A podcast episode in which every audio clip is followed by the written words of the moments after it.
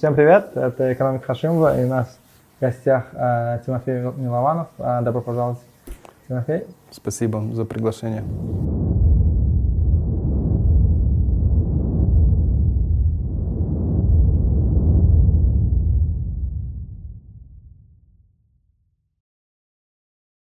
Добро пожаловать.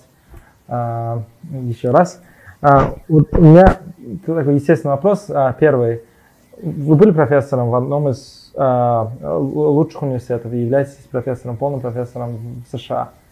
А, почему вы приехали а, в Украину и почему вы а, занимаетесь а, развитием университета? Да? То есть, казалось бы, у вас карьера уже свершившегося а, ученого. Ну да, ну я ассоциативный профессор, мог бы быть полным как раз, если бы я не занимался Украиной. Вот, а, давным бы давно, наверное, уже был бы. А так как а, скорость исследований моей научной деятельности значительно уменьшилась, потому что я то министр, то а, в Национальном банке Украины. Да, и в дополнение, к, или одно, я не знаю, что, что дополняет, занимаюсь, э, да, киевское развитием Киевской школы экономики, э, то это конечно, ограничивает мою возможность писать. Я теперь могу в лучшем, прошу прощения, в лучшем случае писать одну статью, например, э, в год, и то это уже много. Да. Раньше была жизнь лучше в плане науки. Вот почему 14 год, революция достоинства, люди погибли, у меня чувство, что экономисты занимаются созданием институтов и созданием ситуаций или правил, в которых конфликты решаются лучше, чем на улице. Эм, и государство, и общество, и экономика, и бизнесы, и организации все сильнее, более эффективны. И мы, все выпускники Киевской школы экономики, э, несем ответственность в этом плане за то, что происходит э, с институциями в Украине. Потому что Тут очень просто. Если не мы, то кто? Хороших людей, украинцев. Большинство, большинство, например, людей, которые получили PhD в Штатах или в Европе или в Канаде, или большинство ребят, которые работают там, хорошими экономистами внутри страны или вне, внутри Украины или вне, они выпускники, не все, но большинство выпускники Киевской школы экономики. Поэтому Киевская школа экономики, ее выпускники э, наиболее подготовлены для того, чтобы изменять ситуацию с институциями, с правилами, с э, реформами в Украине, в экономике. Вот. И мне это стало интересно, я понял, что это часть, э, должно быть часть моей работы. И мы начали просто, как э, ученые обычно бы начинали, начали блог писать статьи. И я в это мало верил. Знаете, такая, как бы, вот такая недоверие. Ну, кто это будет читать, кто в это поверит. И Юрий Горятниченко, и еще был Александр Талавера и Владимир Белоткач. Все украинцы, все работают в разных Я Горятниченко читаю, университетах. Часто, да. да. Возможно, лучший украинский экономист. В разных университетах работают мира. Да, Гордниченко фантастический. Белоткач, Талвер тоже сильные ребята. Э, вот. И э, мы начали писать блог, и ну хорошо, мы пишем этот блог, но кто нас будет э, тут в Украине читать, а тем более на что это чтение может повлиять, да? Но Городниченко достаточно целеустремленный и достаточно упрямо писал эти блоги раз в три дня. Эм, даже вначале, я помню, там три человека прочитал, потом семь, потом одиннадцать. Я такой, ну куда это? Ну это же бесполезно. И он вот два-три месяца писал, и потом начали читать там судьи Конституционного суда, премьер-министр, э, там парламентарии начали читать, и вот этот блог со временем превратился в think tank, в исследовательский институт, и сегодня это Vox Ukraine. Эм, я не очень связан, я там все равно в какой-то, или в совете каком-то, или еще где-то нахожусь, но я не занимаюсь этим эм, там ежедневно. Но первые два, два года мы занимались, или три, прямо этим блогом, который перерос в научно-исследовательский институт. А, достаточно хороший, достаточно сильный, достаточно большой. Ну, то есть он очень хороший, но он достаточно крупный в Украине. Вот. А потом уже через два или три года мне предложили возглавить Киевскую школу экономики. Ну, я согласился. Выпускники э, вам предложили, да? Там был кризис эм, определенный. Предыдущий и президент, и глава совета директоров ушли в отставку. А, Была временная группа людей, которые управляли, искали президента нового. И со мной переговоры провели, и я решил попробовать. Ну и вот, вот так теперь получилось. Прошло еще пять лет, и вот теперь Киевская школа экономики уже не в кризисе, а наоборот очень активно и очень хорошо развивается. И но это произошло потому, что выпускники взяли ответственность на себя тоже за Киевскую школу экономики. Если смотреть на роль уни- университетов а, в обществе, вам кажется, университеты способны поменять культуру? Да, я думаю, что да. Более того, эм, наверное, это очень эффективный путь эм, изменения культуры в обществе. Э, Университет это прежде всего сообщество, да? само слово university значит сообщество. Прежде всего, А образование и наука это важно, но фундаментально это сообщество. Сообщество людей, которые чем-то, что-то их объединяет. Ну, принято говорить, объединяют ценности. Но на самом деле я по-другому это формулирую. Их объединяют, мне кажется, не ценности, а определенные принципы, предположения, assumptions о том, как работает мир и как можно достичь хорошего, там, положительного результата, а, какими методами. И мы университет, который верит в культуру англосаксонскую, мы считаем ее более эффективной. Вот как Именно пока- в дизайне образования, да? Нет, вообще как культура. Как Да, культура. ну вот меритократия, например, или принятие решений на основе adversarial э, competition of ideas, да, то есть когда идет борьба и идеи прям такая вот э, жесткая, да, или когда есть свобода самовыражения, или когда там связи менее важны, чем идеи. Вот. э, И вот, вот такие принципы, они, мне кажется, в современном мире намного более эффективны для достижения успеха и для страны в целом, и для любого общества, и, или сообщества, подсообщества. Поэтому вот э, в нашем университете такие люди собираются. Вот мы недавно делали какой-то опрос наших выпускников, наших студентов и бизнеса. И, и, показ- и, ну, и получается, что вот KC очень близко по идеологии, по тому, как люди думают, работает мир, э, к бизнесу успешному и менее бли- ближе к другим университетам. То есть если вот университеты в этой идеологической, так сделать такую...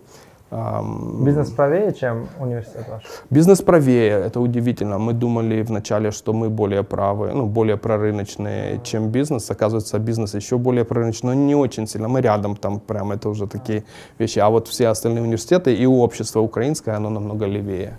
Ну, вы, наверное, читали статью Шиллера там в 89 году, что ли, про, про Нью-Йорк и Москву, когда они спрашивали людей про их а, ну, ценности рыночные в Москве и в Нью-Йорке, они обнаружили, что нью-йоркцы, в принципе, так же не любят рынок, как и москвичи. Мгм. Да, то есть, то есть, и, и- и вот поэтому я спрашиваю, то, э, такие институции, как, например, Российская экономическая школа или Киевская школа экономики, они, вот, мне кажется, намного тяжелее им удастся поменять, как население в целом думает. Но, может быть, они поменяют или могут помочь людям думать, как устроен мир в какой-то эли- элитарной группе, скажем, образованных людей. Мы изменили свой подход. Если раньше мы коммуницировали вот на экспертную среду, и это похожий подход и у Реша, и у нас, да. и у... эм, Ну и там Парижская школа. Да, да, да, у всех, да, и парижская, или Да. там у Гарварда. Вот, э, то сегодня мы, эм, после того, как я поработал в украинском правительстве министром, мы сегодня пытаемся общаться намного м, э, более таргетированно и таргетируем. Вот представьте себе, вот у вас три слоя.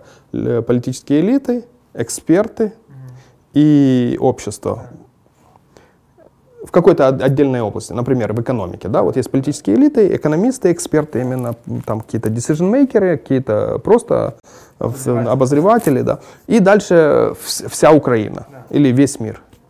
И вот мы раньше общались вот с экспертами, потому что эксперты нас понимают, и мы их понимаем, мы говорим с ними на одном языке, и это эффективное общение, мы с ними можем обсуждать. Но в Украине демократия, И если общество не понимает то, о чем говорят эксперты, то никаких изменений не будет. Потому что политические элиты реагируют на то, что хочет общество. Поэтому теперь мы общаемся через телевидение с обществом и с, напрямую с политическими элитами, когда мы прямо с ними встречаемся и обсуждаем какие-то вещи.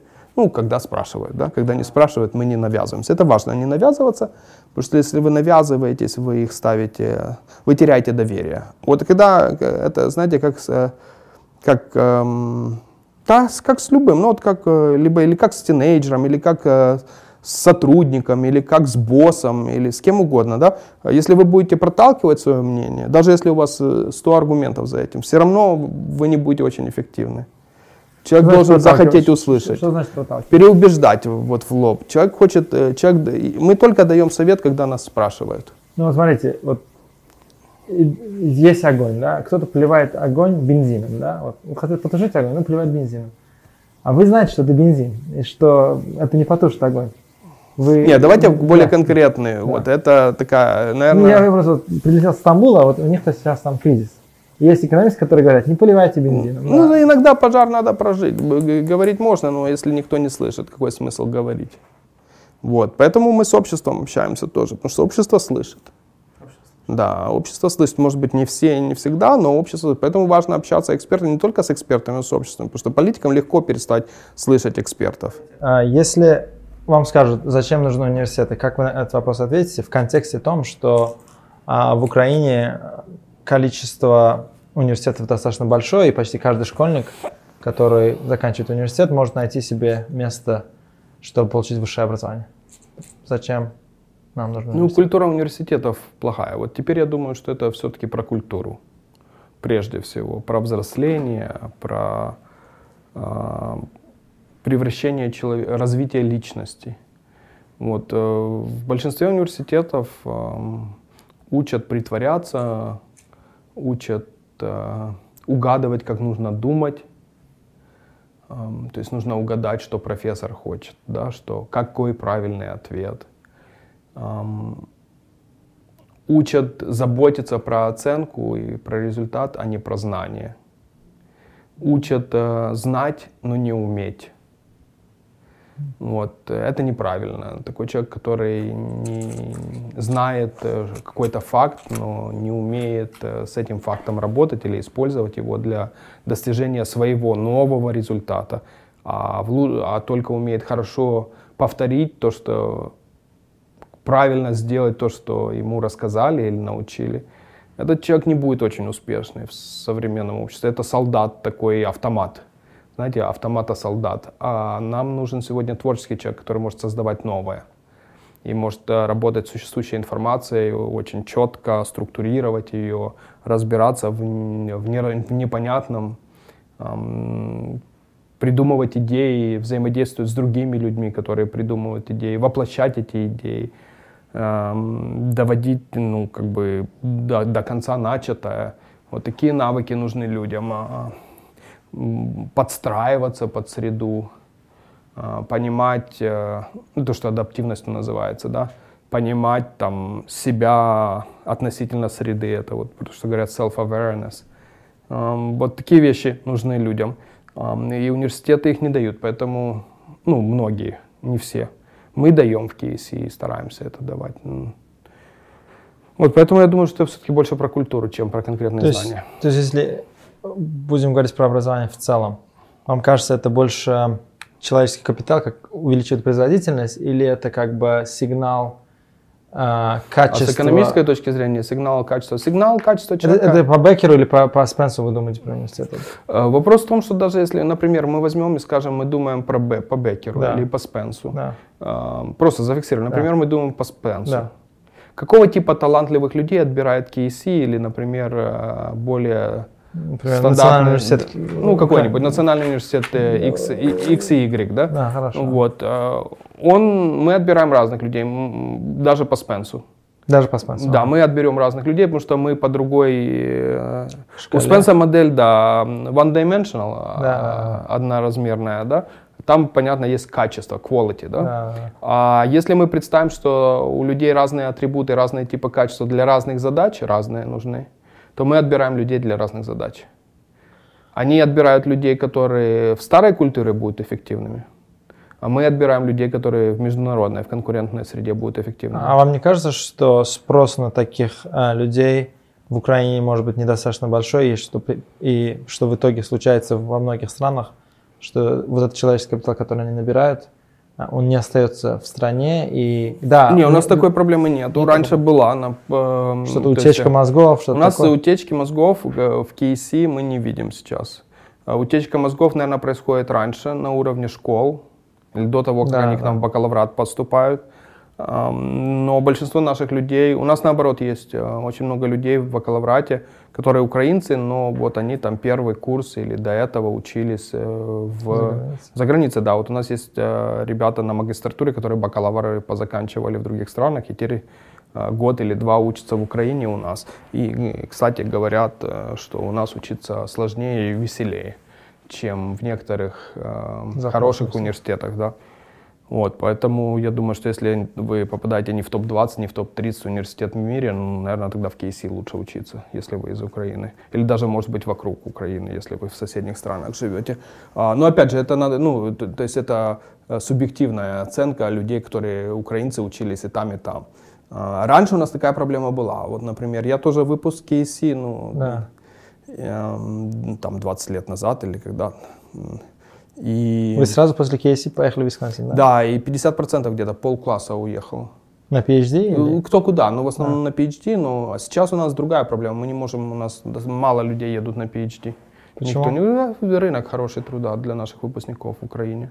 Ну, на PhD же как бы не из-за рынка труда, но как, какие-то еще амбиции есть научные. Ну, амбиции – это же вопрос, что является модным в среде, да? А. Если поменялось э, то, что считается модным, и модным сегодня создавать стартапы, угу. А 20 лет назад было модным уехать учиться в Гарварде. Ага. Сегодня уехать учиться в Гарварде не так модно, как создать свой стартап в Украине. Круто. Вот, а, поэтому изменилось это. И утечки мозгов в этом плане нет. Она, наверное, есть, э, ну, ну я имею в виду прям для аудитории KC, да, и проблема с тем, что этих людей, наоборот, голод, вот, вот только что я разговаривал с людьми, они просят на интерншип наших э, Э, студентов э, на практику к себе. И у нас э, все находят работу, все находят работу. А, а, а, вы, а вам не тяжело нанимать людей? Вот университет это же общество, это же люди. Ну, мы хорошие зарплаты платим. То есть нам тяжело, конечно, как и всем. Сейчас рынок очень, очень рынок в сторону перекошен в сторону э, сотрудников, а не компаний. Да. Что открылись международные рынки для Украины, и люди едут работать там в Европе, в Штатах. Ну, ну скажем, профессор экономики, не знаю, на Назарбаевском университете в городе Нур-Султане, да. Э, там зарабатывает, ну, вот э, в Висконсине там пару лет назад, кто до меня выпускался, они зарабатывают, скажем, 120 тысяч долларов в год. А, и вот Существование таких университетов, 120, это да. же конкуренция для вас, да? Это же... Нет, я не думаю, что это для нас конкуренция. Вот. Э, в деньгах, если бы это было бы, то есть э, РЭШ всегда был конкуренцией, да. но из-за того, что произошел конфликт, э, теперь для нас РЭШ не является такой конкуренцией, ну, Москва, да? А, а, ну, нашим ребятам предлагали афера в Назарбаевском университете, и Многие из них не поехали. Для нас настоящие конкуренты это Англия, Великобритания, э, Европа частично, Польша? Новая Зеландия. Польша нет. Для наших профессоров я имею в виду. Я, я понимаю. Да, да Польша нет, а Европа нет. Но такая восточная, центральная Европа нет. А это западная Европа есть конкурент. Там туда мы теряем людей иногда время от времени. Это хорошо. У нас э, Штаты для нас конкурент. У нас недавно одного из наших аналитиков, вот буквально там несколько месяцев назад, ему дали офер в МВФ в офисе в Штатах. А, поэтому вот мы туда, мы людей теряем, да. Почему мы не теряем там, или не думаем, что не теряем а, в Назарбаев? Ну, наверное, надо говорить с людьми, да. То есть тут, наверное, может быть какие-то культурные аспекты, там, что у нас, конечно, большинство украинцев работает. А. Um, с home bias, да, какой-то? Да, home bias, наверное, большой есть, сильный. Посмотрим, ну, что там ну и часть иностранцев у них тут тоже какие-то, они там кто-то женится, кто-то еще где-то консалтинг делает, кто-то компанию. То есть достаточно много сейчас в Украине людей, которые связаны с Европой. Это создает определенную экосистему. То есть вот в бизнес-школе у нас есть ребята, которые, в принципе, в хороших университетах в Европе или в Штатах работают, но они здесь много времени проводят. Mm. И ковид где-то это сделал, сделал легче, они здесь находятся. Mm. Хотя продолжают преподавать и находиться. Ну, то есть они теперь, если раньше они 90% в Штатах проводили время, теперь они проводят там 60 или 50. Mm. То есть есть такая тенденция. Очень много людей появилось, которые в Штатах профессорами, которые готовы с нами сотрудничать. А если смотреть на роль университета в обществе, э, мне понравилось, и мне показалась интересна одна ваша цитата, которую вы сказали. Профессора и студенты, они немножко блаженны.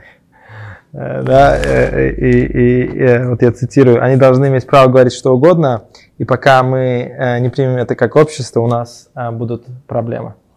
Что вы имели в виду под этим? Вы имеете в виду, что институции должны защищать да. мнение профессоров? И... Мнение профессоров и мнение студентов. Вот у меня на этих выходных э, меня пригласили поговорить с группой одной корпоративной программы очень хорошей, и они на меня достаточно сильно э, несколько человек были обижены за какие-то мои политические действия или позиции, да. или какие-то посты в социальных сетях. И они начали меня атаковать достаточно токсично с моей точки зрения. Вот, вербально, я, да? Да, вербально. Я им в ответ там что-то атаковал, но вопрос в том, что они должны себя чувствовать совершенно в безопасности.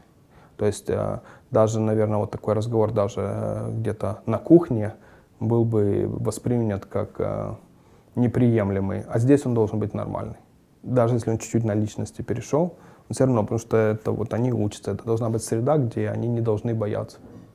Ну, вот смотрите, я как понимаю, вот интеллектуалы в некоторых обществах, да, западных, условно развитых, они э, находятся в таком ivory tower, да, то есть да. в защищенном, э, в защищенной башне, в котором как бы они могут говорить что угодно, э, их за это, им за это ничего не будет. Вот часть того контракта, например, э, с университетом, условно в США, например, вашего, да, пожизненно, то, что университет гарантирует вам э, пожизненную позицию, несмотря на те мнения э, или то, что вы скажете, или то, что вы напишете публично или, или, или приватно. А вот такие вот механизмы в постсоветском пространстве не работают. Может быть ли так, что, скажем, какой-то профессор Киевской школы экономики написал какую-то колонку, и это было политически, допустим, недопустимой колонкой, условно говоря, в политическом климате. А какие существуют, чтобы их защитить? Эм, ну, во-первых, я не думаю, что контракт защищает профессоров США, а скорее практики. Практики? Да. Это не контракт? Да? Ну, контракт это формализация практики. Это, знаете, mm. это разница между формальной договоренностью и реальной, да. и неформальной. Да? И неформальные практики важны. Mm. Потому что создать э, невыносимые условия для профессора, конечно, в Штатах сложно, но это именно потому, что практики такие есть. То есть это традиции, которые там да, это 400 традиции, лет да, назад. Да. И если от этих традиций отходить, то, ну, конечно, можно в судах будет выиграть, да, это да. долгий процесс, но прежде всего это традиции, вот, многолетние, многосотолетние, многос, многосотлетние. Да, да, ну, старше, чем даже страна. Да, то есть... да традиции, что да. вот а, а, у нас традиции другие. У нас наоборот, большинство людей при, привыкли к тому, что можно позвонить и дать по шапке. Да, например, позвоните ректору сказать, что твой профессор да, ну, ну вот да. звонки такие получаю ли я редко, очень редко, то есть э, мы это, раньше было больше, то есть э, вот э, количество звонков уменьшается. Сейчас больше звонков становится по поводу там не отчислите студента. Раньше таких звонков практически не было, а сейчас ну, потому что, видимо, у нас больше студентов и бакалаврат, и, может быть, конкуренция больше.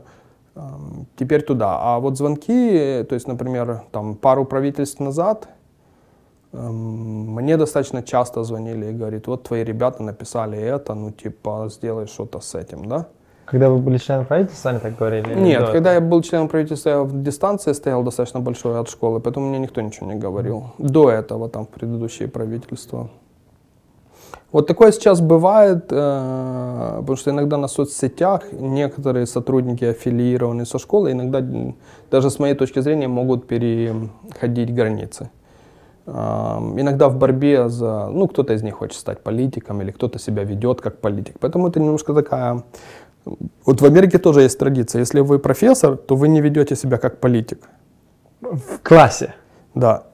Но... Ну и вне, на соцсетях тоже вы не создаете партию, не идете вы. Ну, да, То есть, потому что если вы... Это правда, в классе да. в университете, да. да, или вы четко говорите, что я не часть... Э, то есть вы, например, не приходите в аудиторию и не начинаете рассказывать, что вы думаете, какая ваша политическая да. позиция вместо лекции. Это да. тоже считается неприемлемым. Абсолютно Хотя есть граница академической свободы, да, и у нас вот э, на прошлой неделе обсуждался такой случай, когда профессор, причем э, бизнес-школы, не на контракте связанный, это не наш, не, да. это он, но он все равно представился как профессор Киевской бизнес-школы, Киевской школы экономики, да. бизнес-школы, Киевской школы экономики. И он свою давал сильную политическую позицию, а, да. позицию оценку э, каких-то людей, событий, которые произошли в 2014-2015 годах. Вот.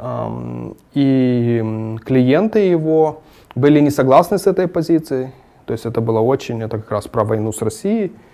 А, это очень было так выплеснуло, что дошло до нас, и была претензия к нам, не от правительства, а от, от, от бизнесов. Да? Что у вас работают люди и под вашим именем ведут политическую пропаганду, которая там не в интересах общества. Угу. Это такая деликатная история, потому что, с одной стороны, академическая свобода, с другой стороны, это вообще не наш, ну, да, да, не наш в данный момент, он не представляет, и третий, и так далее. Но мы никакого, мы это обсуждали, в данном случае такие вещи мы вынесли наверх, потому что тут а, мы не чувствовали на нас давления от бизнеса, мы больше чувствовали где границы между академической свободой, присутствием нашего бренда, то есть говорить, как ну, он назвался же профессором, но это не контракт, не, в, не в нашем помещении, не в... Yeah. А все равно ли он ассоциируется как профессор, несем ли мы за, за это ответственность? Вот. В Америке это легко решается, потому что все пишут кавиаты. Э, моя да. позиция никаким образом не, да. не отображает позицию Киевской школы экономики да. или МВФ, да. или там Станфорд, институции, да, в которой да. я работаю, да, у нас такой культуры нету, ее вот клиент, компания не воспринимает, как это его личная позиция. Да. То же самое и в правительстве бывает, не воспринимают. Но практики такой, что на нас могут надавить, ну, редко бывает. Ну, то есть бывает, но в экстремальных каких-то случаях, когда, когда там что-то происходит национального уровня, и это действительно очень политизировано, да. Угу. Вот недавно мне кто-то сказал там, ну, достаточно высокопоставленный, вот не, твои ребята там что-то пишут, нам не нравится. Я говорю, форвардни мне что конкретно. Ну и на этом все закончилось. Да? То есть мы эм, а, говорим, объясняем, э, это действительно в ручном режиме защищаем. Но есть достаточное доверие к нам, что эти ребята не являются политиками, они не пытаются Понимаете, они не пытаются... Выиграть голоса, да? Да, выиграть голоса или забрать голоса у правительства. Да. И когда это объявляешь и объясняешь, в, по крайней мере в Украине, не знаю, как да. в других странах, но в Украине, в, мои, в моем опыте, на моем опыте, давление при, э, прекращается. То есть давление идет не из-за того, что они сказали что-то, что не нравится, а из-за того, что есть подозрение, что их кто-то нанял, политический оппонент. Да, да, да чтобы против них э, работать, да? да? да и тогда говорят, вы стали частью игры, да? да? У вас там типа пять человек в телевизоре э, там говорят это, да? да? И тут очень важно показать и переубедить, э, что это не политическая история, это просто позиция человека. Понятно. Вот смотрите, вы занимались теоретической экономикой в университете, даже среди Извините, дайте, то есть, в конце, но к профессорам мы это не опускаем. А, то есть мы им не говорим это, да, мы, да, да. то есть мы обычно, э, то есть защита у нас не на уровне контракта происходит, а, а на уровне того, что мы им не говорим, что нам звонили оттуда-то, да, да, и чтобы их там, ну, не, не, пугать, не пугать, да. А, блаженно.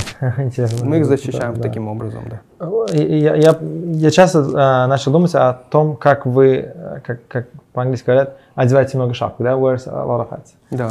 И вы занимались теоретической экономикой, то есть даже в, как бы, в науке вы в очень теоретической плоскости э, занимаетесь. Да. Я занимаюсь немножко эмпирическим исследованием.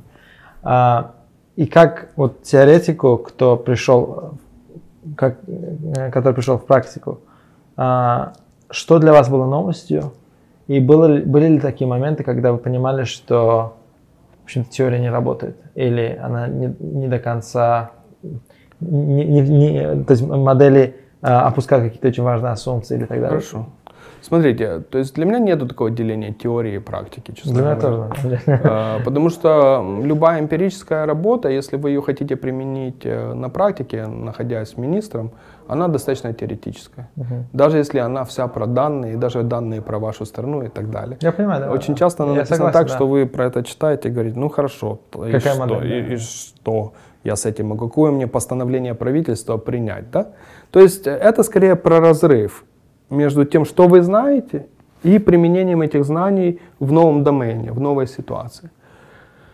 Но вы всегда можете применять те знания, которые есть, они вам дают какой-то взгляд на вещи. Просто нужно эм, не стыдиться, надо в себе убрать этот барьер снобизма, что вот я знаю, или там, вот как экономист я знаю лучше, чем человек, который без образования, но был практик, еще коррупционер, еще кто-то там. Этот человек, очень- да, еще олигарх, ну еще кто-то. Этот человек может намного больше знать, как достичь хорошего результата, чем вы.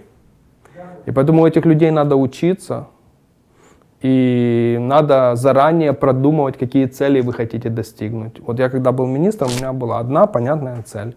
Э, Провести, сделать не, Земельную. да, земельную реформу, сделать ее необратимой. И это мне удалось. Цена этого достаточно высокая, потому что ну, были атаки публичные, медийные, что-то другое не делал, там для здоровья есть, там, вес набрал. Не- Ну, там, у меня бессонница была, я долго отходил. А, Но я здесь создал рынок. Вот, ну, вместе с командой, понятно, Да. вместе с президентом, с премьером. И новый министр продолжает эту работу и так далее. Нельзя сказать, что я один Да. создал. То есть вся команда, и люди, которые писали законы до меня. Но мне, ну, и моя дополнительная, как бы, marginal impact был значительный. Я этот закон выносил, я Защищали не ради, позащищал, да. да, не, бо- не боялся, там какие-то угрозы были, я постоянно его держал на повестке. Вот теоретическая эта история или практическая? Ну где-то она теоретическая, потому что я просто верю в то, что рынки работают. Могу ли я доказать, что именно тот закон, который был принят? Ну, я считаю, что да, но жизнь покажет, да, кто-то считает по-другому. Это уже превращается в политический процесс. У каждого свое мнение, а там не на основе данных принимается решение, а на основе мнения. Веры, да. Веры, да, Да, на я основе думаю, да, веры, да. веры принимается. И у кого больше голосов, и кто на эти голоса влияет, кто кого представляет. Это политический процесс. Поэтому, э, как бы, помогло ли мне моя теория понимать, как построить процесс, чтобы этот закон был принят? Ну, где-то помогло. Но при этом я многому учился у других людей, которые были вокруг меня. А сделал ли я ошибки? Конечно, сделал, потому что моя теория, она, знаете, когда вот, э, ну, когда ты ученый, ты упрощенно, очень глубоко, но упрощенно смотришь на вещи. И поэтому, конечно, ты теряешь какие-то вещи, которые надо было со стороны смотреть. Поэтому нету теории и практики, есть барьеры и нежелание а, или страх учиться новому. Вот для того, чтобы вот таких много шапок носить, нужно уметь очень быстро, нужно быть humble, интеллектуально. Я Не обязательно там в позиции своей публичной или что. Но вот интеллектуально надо всегда ставить под сомнение свои знания и готов, быть готовым учиться новому. И тогда можно быть успешным. Мне кажется, академия очень сильно готовит человека быть интеллектуально невысокомерным. Да? То есть вот когда вы делаете PhD, мне кажется, что это процесс, вот, э, это очень humbling процесс для меня как минимум. Да? То есть каждый раз я так Да, но не в том направлении, в По котором... носу водит, э, да. Да, но не в том направлении, в котором а, нужно это для перехода из одной отрасли в другую. А, То есть в, иерарха- в иерархии Да. идей вас ставят, вы понимаете, что вы ничего не знаете. Да, да? да, да. Потому что все до вас было придумано, и вокруг вас И есть намного более умные вещи, люди. да, Да, да, и да. придумать что-то новое, это маленькая деталь, да. И вам над этим надо там 10 лет работать. Да, Да, именно, именно вот Да, и потом это 100 человек прочитает, и Если это, прочитает. если прочитает, если у вас будет 100 цитат, Да, то вы да, успешны, да, правильно? Абсолютно. И вы уже И добились... в год раз пишешь статью, Да, если пример. успешно. Да, если успешно, пишите в один да, год одну статью. Вот это правда, но в то же время мы э, уверены в том, что наш подход как профессиональный, он правильный. Есть вот эти битвы территориальные, Я знаете, понимаю, да. behavioral economics, там Я- non-behavioral, да, rational, chu- ну это к примеры, да, там макро лагеря, да. Вы там. понимаете, у них там вот, э, вот эти ассумпции, они базовые, да, то есть, например, вот все вот эти behavioral или не behavioral, ну, вот эти батлы, да, которые, скажем, я follow, Да. да, а, у них как бы есть, а, есть common какой-то ground, да, например, они Да, говорят, вот, то есть они, даже, я не знаю, кто последний раз я смотрел, там, Хэкман с Радж Четти, Да. там, типа, спорили, да? Да. И спор там у них был на понятных для обоих людей материях. Да, А это политике правда. это не так, я вот поэтому политике боюсь. не так, э, это нам непонятно, но если мы будем смотреть про, про людей, то да, очень часто понятно про что. Это либо про власть, либо про решение одно, да? И просто мы не должны, ну если мы свои, свои фильтры уберем, мы считаем, что вот оно должно быть на наших assumptions построено. Мы не понимаем, иногда там их нету. Если мы начнем смотреть на структуру власти, у кого есть власть, то тогда становится понятно, кто за кем, с кем борется. Вот, это одно. А второе, что там цикл другой очень. В академии у нас цикл как минимум годовой, да. Ну, у нас там один учебный год, да. Да, да. А там цикл один день. Да. Ну, или неделя, да. Поэтому... Я сейчас вижу вас, что это все время... Да, вы должны да, принимать да. решения очень быстро, с огромной скоростью, на очень ограниченной информации. У вас нет возможности изучить очень глубоко вопрос. То есть У вас- ошибки будут. Ошибки будут, их будет много, но при этом у вас должно быть огромное количество, то есть два, два навыка очень важные, мне кажется. Один, огромное количество эрудиции, то есть вы много вещей должны знать и уметь на, на одну и ту же вещь смотреть с многих сторон. Ага.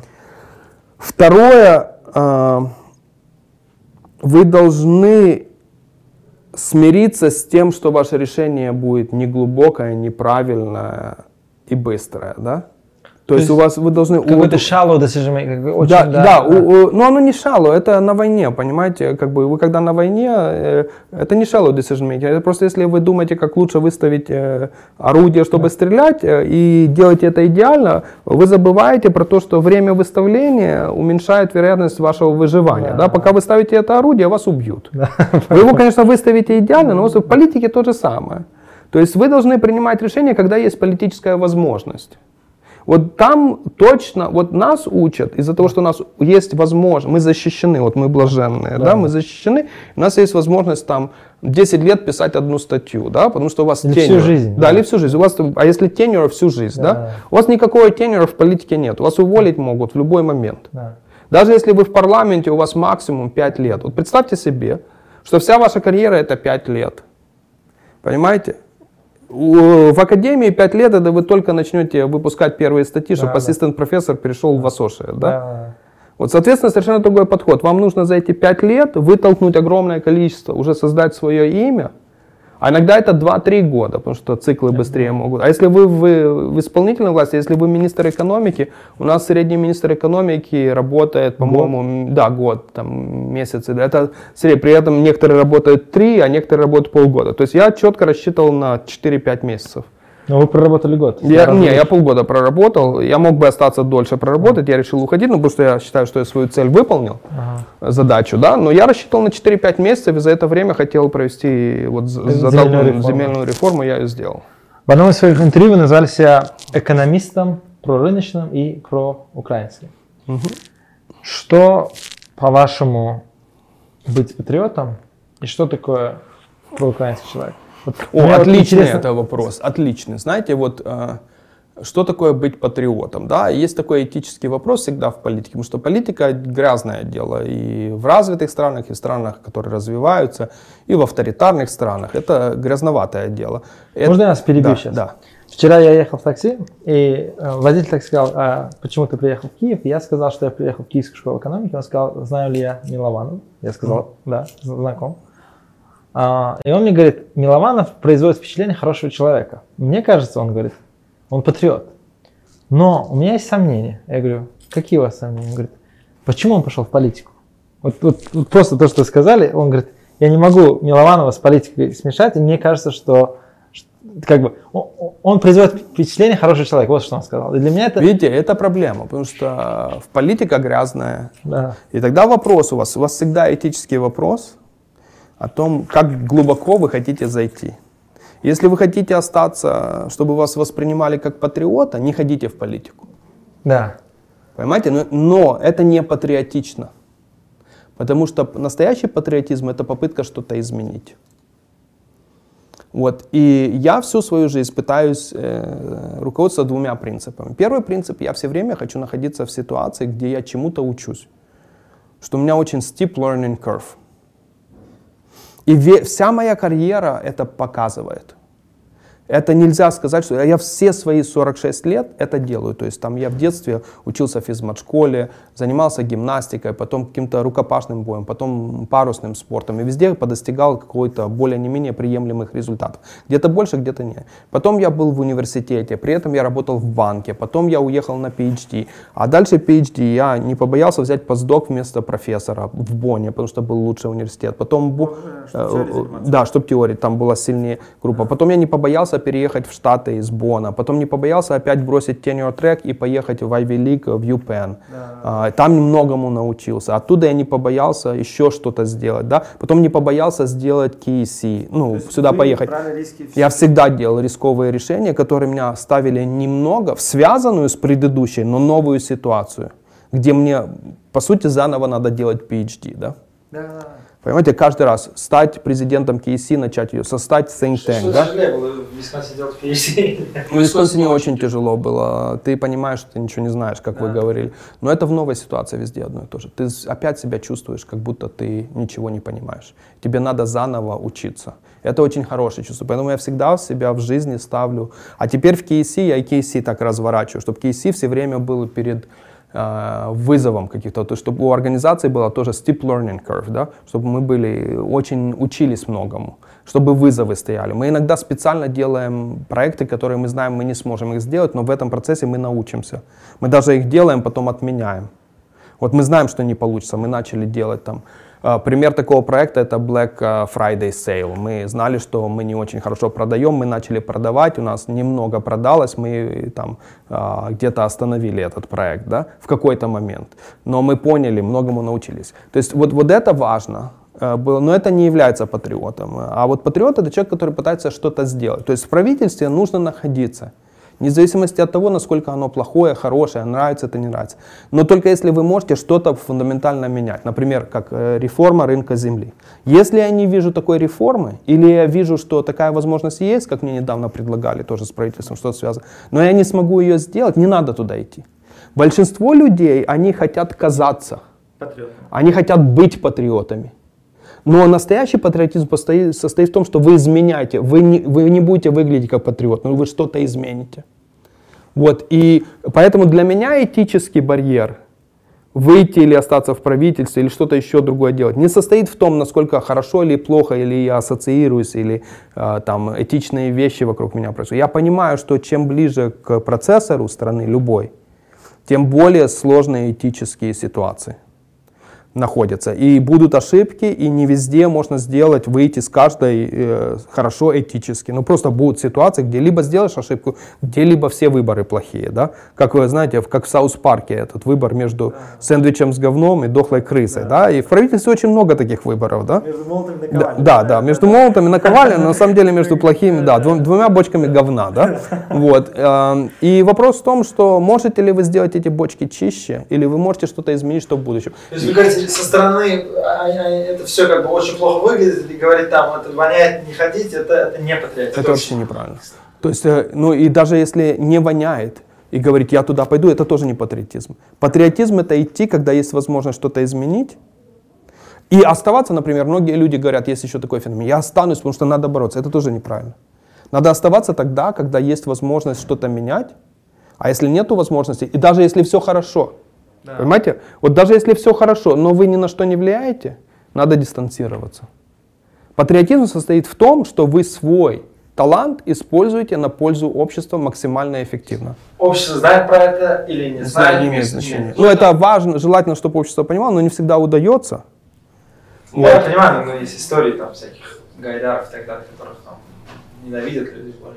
Да. Есть история. Есть, э, э, шутка была среди центральных банкиров и у Украины, когда они делали реформы, что вот Бальцерович приезжал и рассказывал им такой анекдот, что они говорят, ну вас же ненавидят, вы сделали реформы в Польше, вас все ненавидят.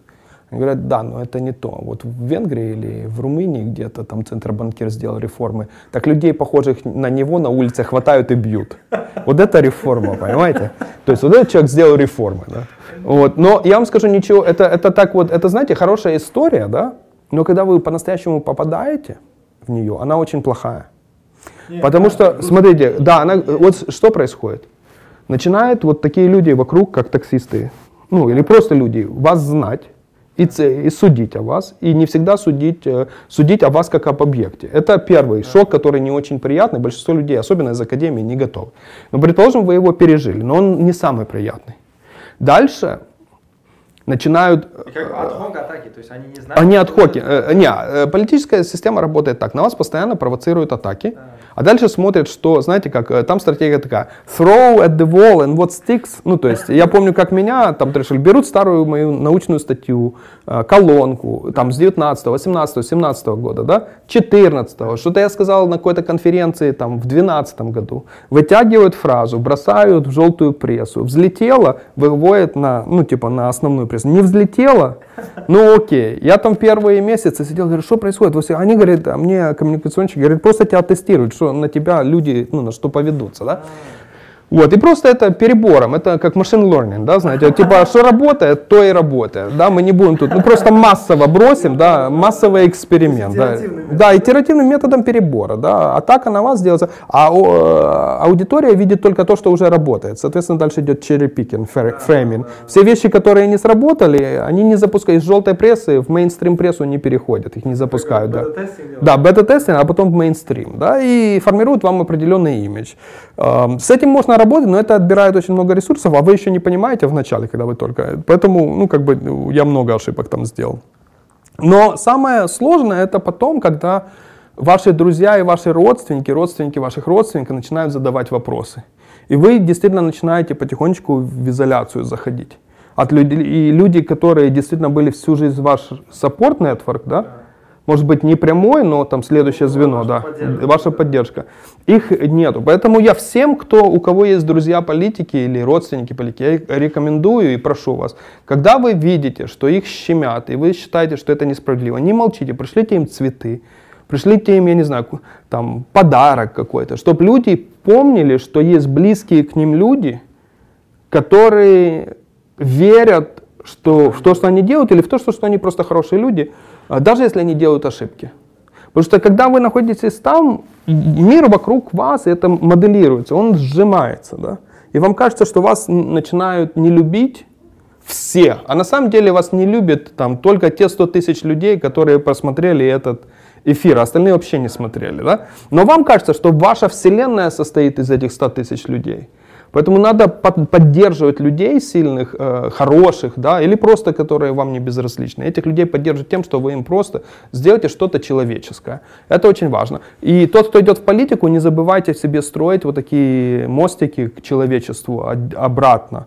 То есть иметь каких-то друзей, которые в политике не интересуются, которые с вами в теннис поиграют. Ну, и вы с ними все равно будете играть в теннис каждую там субботу. Да. Это очень помогает Э, быть, ну, не потерять, знаете, э, не потерять э, какой-то взгляд со стороны на эти вещи.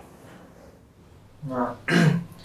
Спасибо вам большое. Нам, мне кажется, уже да, спасибо тайм. Да. Хорошо, спасибо большое. Спасибо, это был Тимофей Милованов, и это программа «Экономика Хашимова». Спасибо. Да, спасибо.